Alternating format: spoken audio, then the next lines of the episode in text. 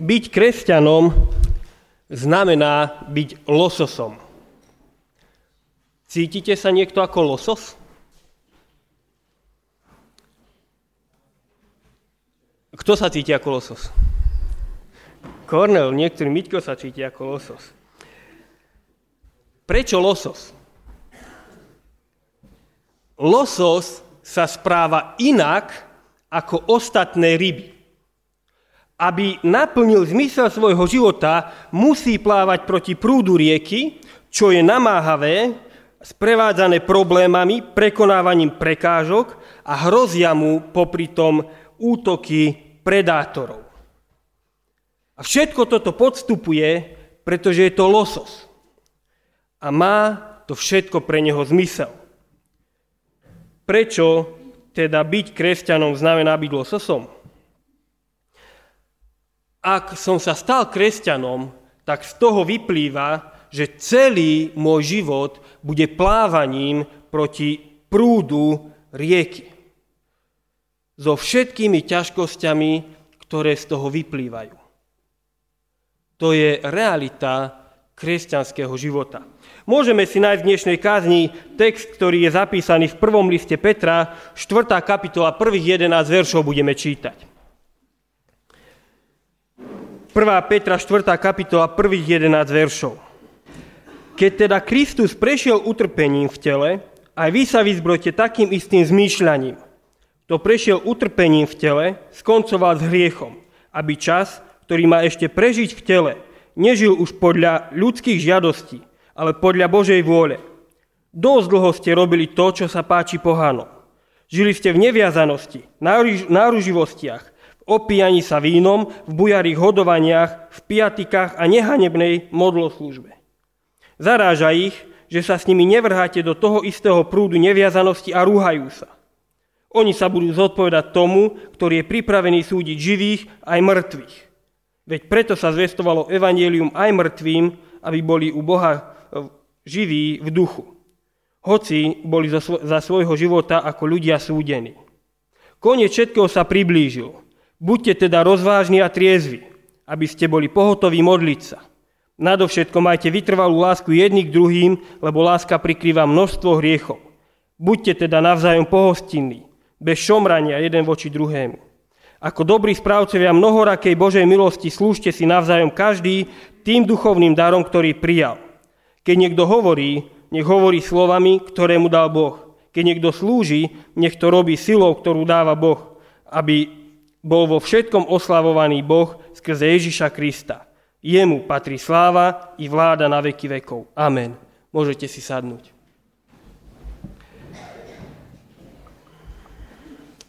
V Jánovom evanjeliu 17. kapitole Pán Ježiš povedal, že sme vo svete, ale nie sme zo sveta. A tým jasne poukázal na rozdiel v spôsobe existencie a rozmýšľania sveta na jednej strane a jeho učeníkov, cirkvi. Sú to dva odlišné svety. Nedajú sa nejakým spôsobom zlúčiť dohromady, sú nespojiteľné, ale existujú v jednom priestore. Ste vo svete, ale nie ste zo sveta. To znamená, že budete plávať proti prúdu. Čo to prakticky znamená plávať proti prúdu z toho dnešného textu? Mnoho vecí by to vyplývalo, ja sa chcem zamerať na také 4 veci. Utrpenie. Kristus prešiel utrpením v tele. Ježišové utrpenie a jeho smrť sú pre človeka nepochopiteľné, pretože on nemusel trpieť. On nemusel. On mal právo a všetku moc k tomu, aby nemusel trpieť. Mohol sa tomu vyhnúť. Šiel do toho, pretože za tým všetkým videl nejaký zmysel. Malo zmysel pre neho ísť utrpením. V Jánovom evanjeliu 13.31 tam Pán Ježiš hovorí, keď sa tesne pred svojim utrpením, teraz je oslávený Syn človeka. A Boh je oslávený v ňom. Pre Ježiša prejsť utrpením, znamenalo to, že prinesie Bohu oslavu. Že Boh bude oslávený cez to, čím on bude prechádzať.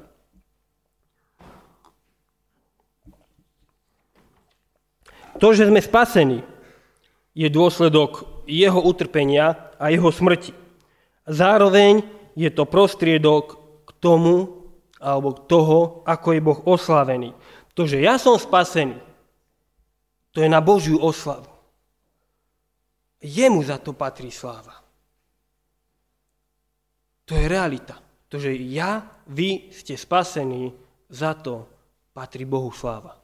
On sa v tom oslávi, pretože my sme si nezaslúžili spasenie. Len skrze to, aký on je, my sme spasení. Preto, kým on je, sme spasení.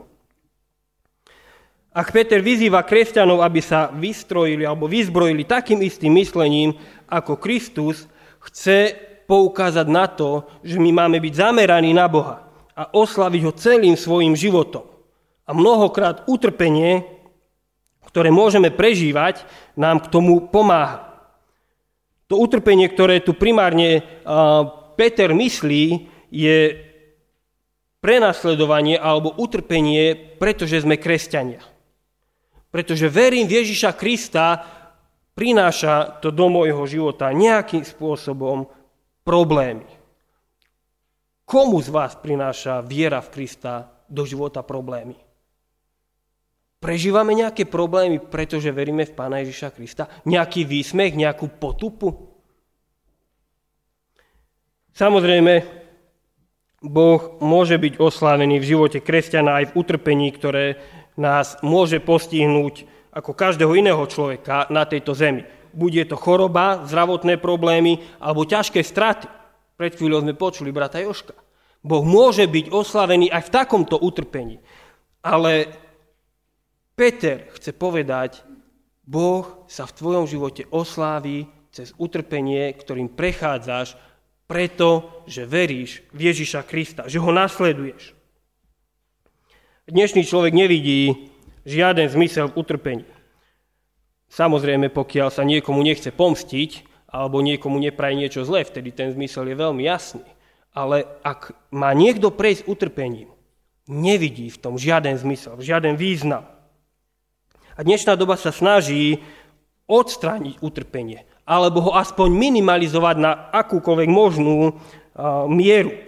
Ak to aplikujeme do chorôb, tak je to priateľné.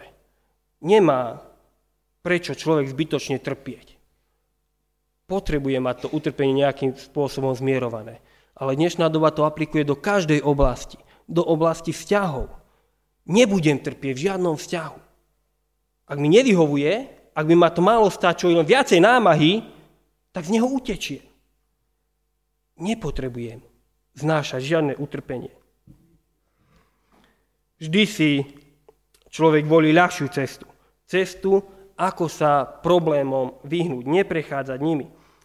A kresťan má plávať proti prúdu, čo je pre rozmýšľanie dnešného človeka nepochopiteľné a nepriateľné. A Peter dáva veľmi silný dôvod, prečo to tak má byť. Kto prešiel utrpením v tele, skoncoval s hriechom. Ak sme ochotní trpieť, pretože veríme v Ježiša Krista, prinesie to do nášho života požehnanie. Peter hovorí o ľuďoch, ktorí trpia pre vieru, ste blahoslavení, ste šťastní. Vieme sa na utrpenie dívať ako na niečo, čo pôsobí požehnanie, čo v nás má pôsobiť šťastie.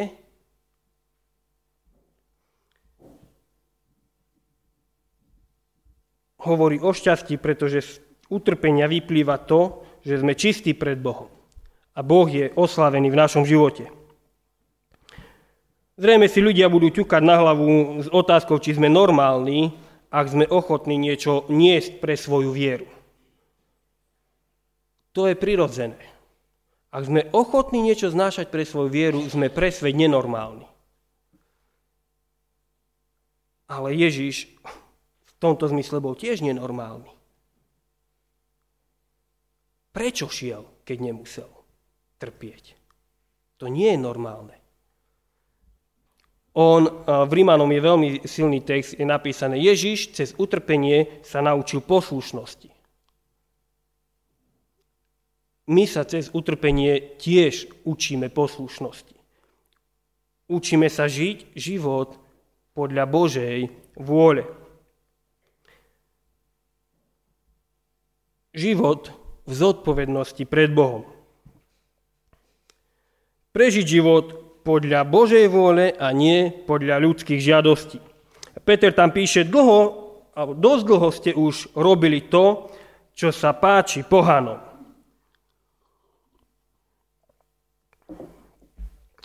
Neviem, ako sami seba vnímate, ale ja som vždycky bol, nechcem sa chváliť, ale také výnimočné dieťa.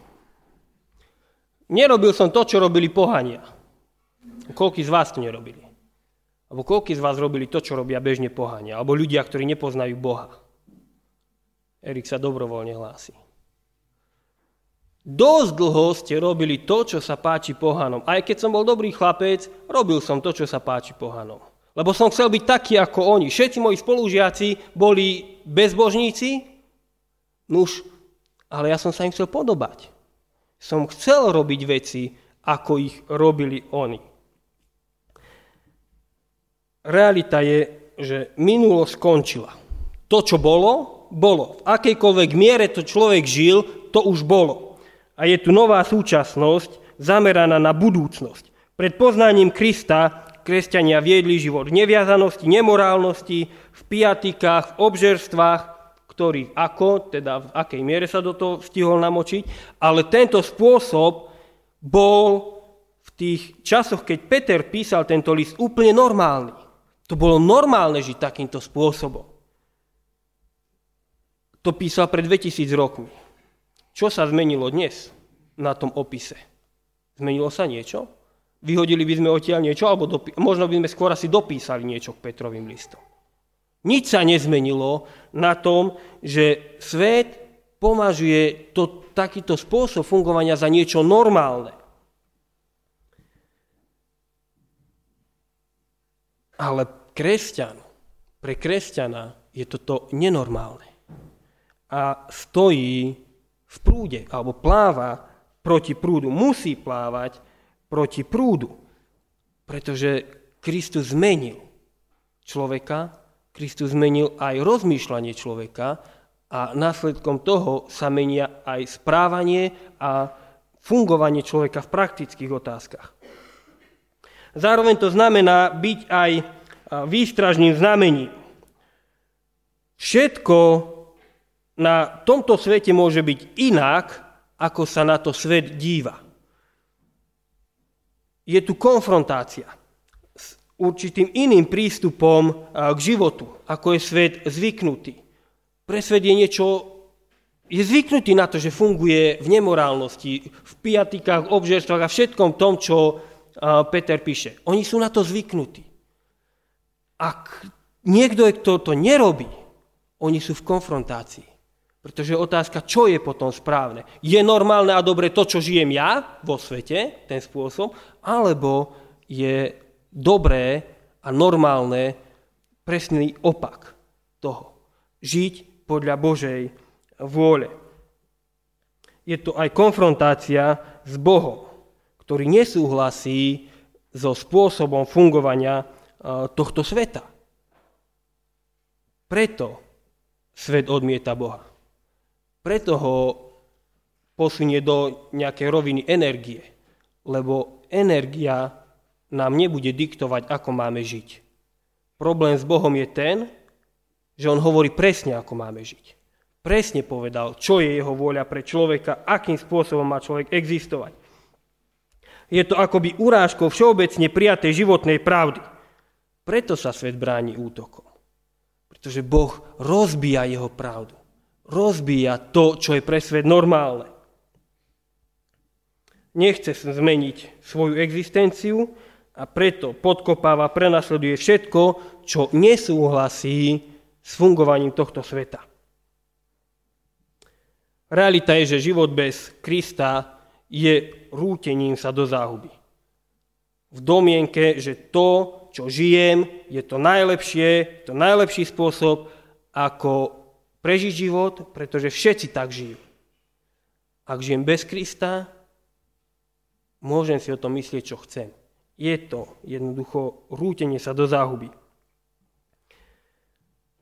Je to život, ako keby žiaden koniec nikdy nemal byť. Ak by ste sa spýtali svojich kolegov alebo priateľov, kto z nich si myslí, že bude niekedy koniec tohto sveta, alebo príde Ježiš Kristus, koľko by povedali, tak určite to tak bude. Asi nikto. Ak nemáte Jehovovho svedka kolegu. Asi nikto.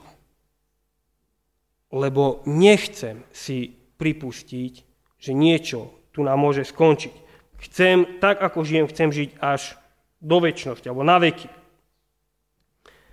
Žijeme, alebo žijú tak, ako keby žiaden koniec nikdy nemal prísť a nikto nebol zodpovedný za svoj spôsob života pred nejakým sudcom.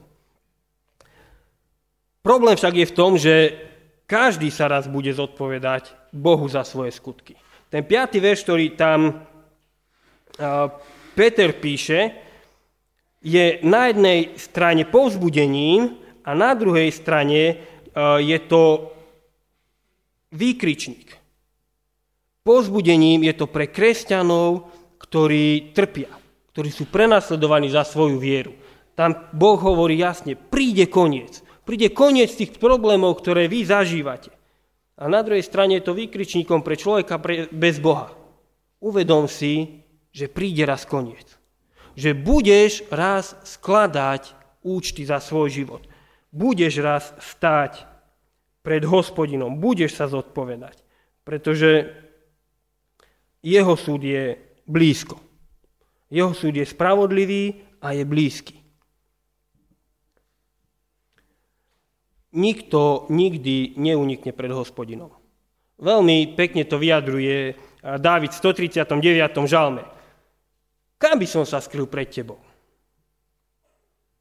Končiny zeme? Nie. Podsvetie? Ani tam sa nedá ukryť. Ani smrti sa neukryješ pred Hospodinom. Ak kresťan pristupuje ľahkovážne k tomu, ako žije, a toto sa častokrát môže stať, zrejme neočakáva druhý príchod Pána Ježiša Krista. Zrejme ani nepripúšťa, že by niekedy nejaký koniec mal prísť.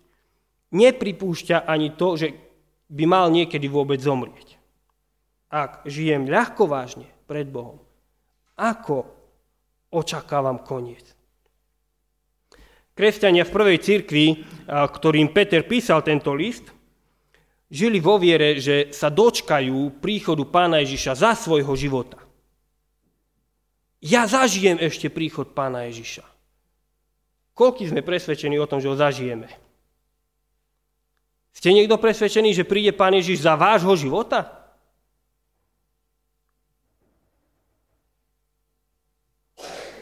Brat Kubinec už má dosť veľa rokov. Ešte ste presvedčení, že príde Pán Ježiš za vášho života? To je vážna otázka, bratia a sestry.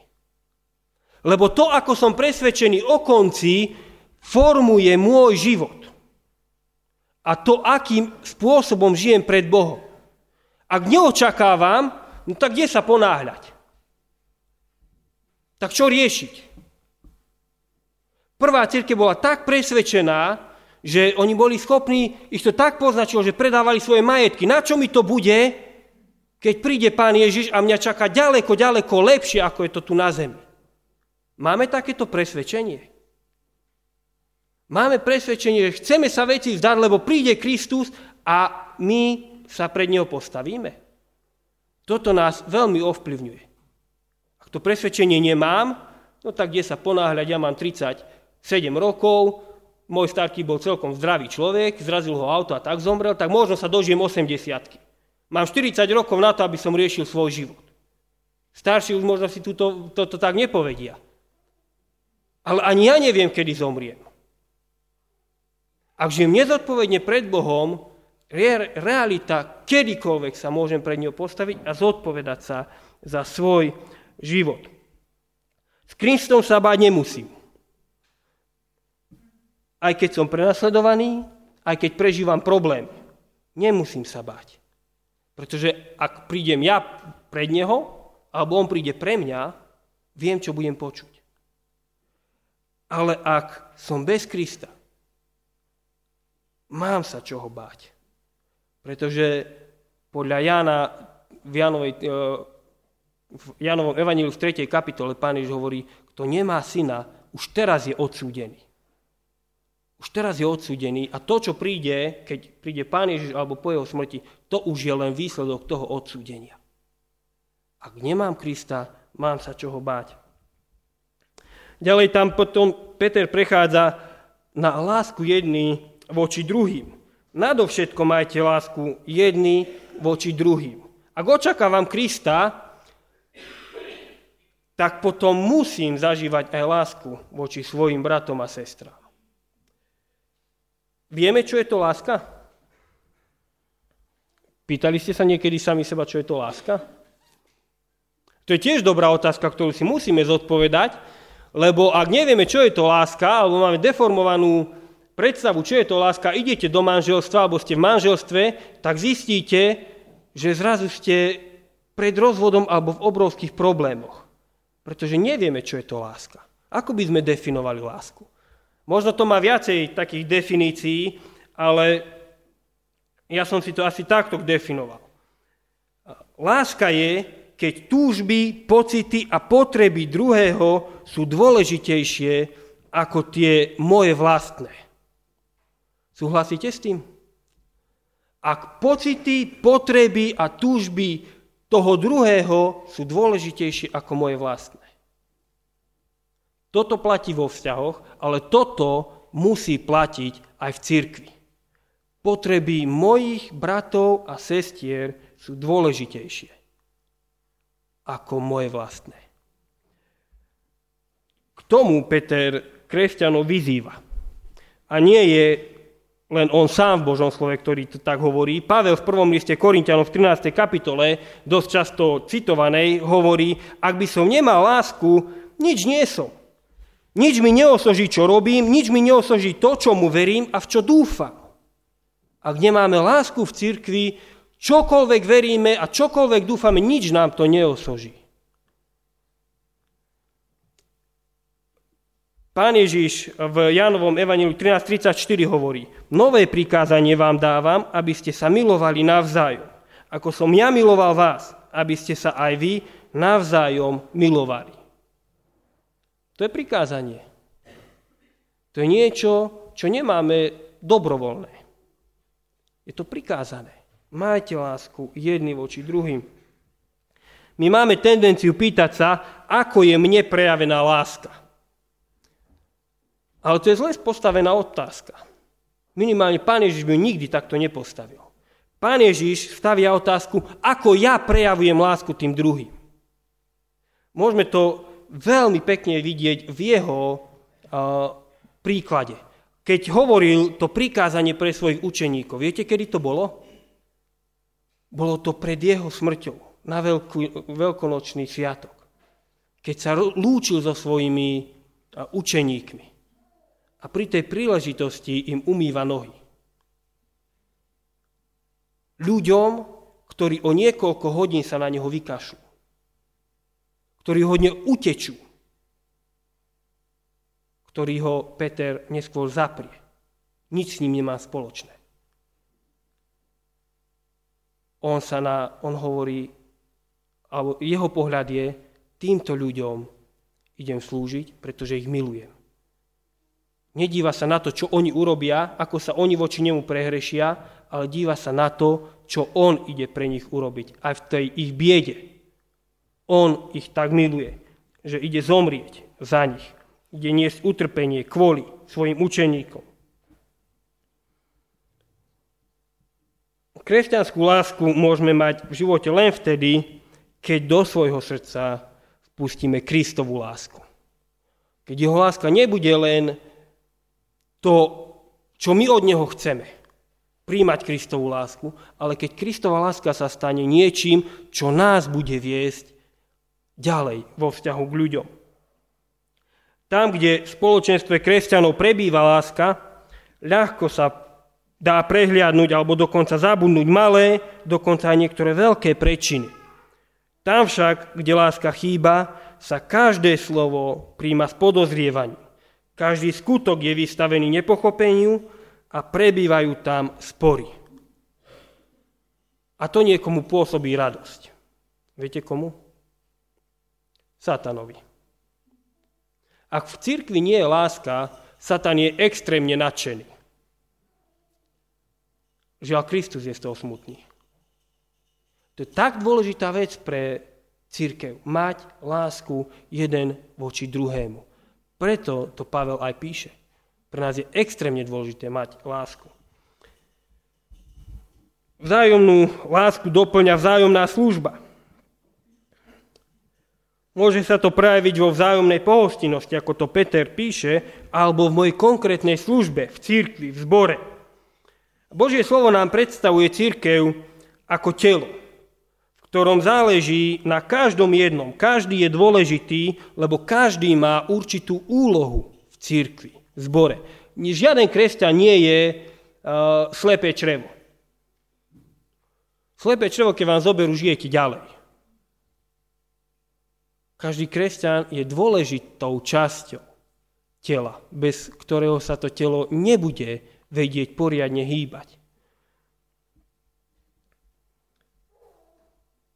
Úlohu v cirkvi si nevyberáme sami.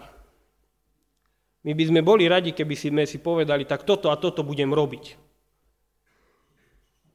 Úlohu v cirkvi nám dáva Duch Svätý.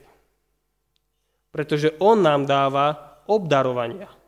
On nám dáva to, čím môžeme slúžiť a to nás definuje v tom tele. To nám určuje, čo máme robiť, akým spôsobom máme fungovať v cirkvi. Každý z nás je pod vplyvom Ducha Svätého určitou časťou obrazu toho tela, ktorý má svoju funkčnosť, pretože mu ju dáva Boh. Nie pretože ja som si zmyslel, že ja budem kazateľom a budem vám tu kázať. Ak ma tam neposlal Duch Svätý, tak som tu úplne zbytočne. Každý z nás má úlohu, pretože mu ju dáva Boh. Zároveň je to zodpovednosť pred Bohom v tom, ako nakladáme s obdarovaním, ktoré nám dal. Pán Ježiš nám dal príklad, ako si máme vzájomne slúžiť. Dnes pred obedom ešte to stihnete, vám odporúčam prečítať si Jánovo Evanjelium 13. kapitola prvých 20 veršov. Tam je krásny príklad toho, ako si jeden voči druhému máme počínať, ako si máme slúžiť. Kde kráľ kráľov sa poníži tak, že robí tú najpodradnejšiu prácu. Robí ju preto, že miluje. Robí ju preto, že je ochotný zomrieť za toho druhého. Aj napriek chybám a nedostatkom svojich učeníkov. On sa ponížil a slúžil. A keď Peter na začiatku hovorí, majte zmýšľanie, ako má Ježiš Kristus, potrebujeme ho mať v každej z tých oblastí, o ktorých som hovoril. A ako kresťania máme obrovské privilégium, pretože vždy máme pred sebou príklad Ježiša Krista. Nemusíte mňa napodobňovať. Alebo Tomáša Kohúta. My máme napodobňovať Ježiša Krista.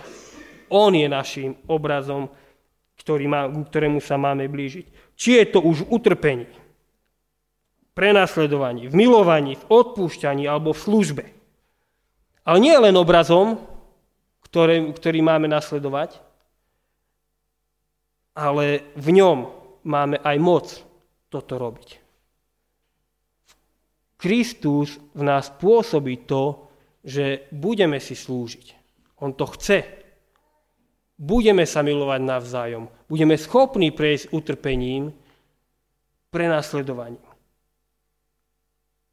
On toto chce. My sa mu potrebujeme otvoriť. My potrebujeme mu povedať, Pane, chcem to robiť, pretože ty si to robil. pretože ty chceš, aby som to robil.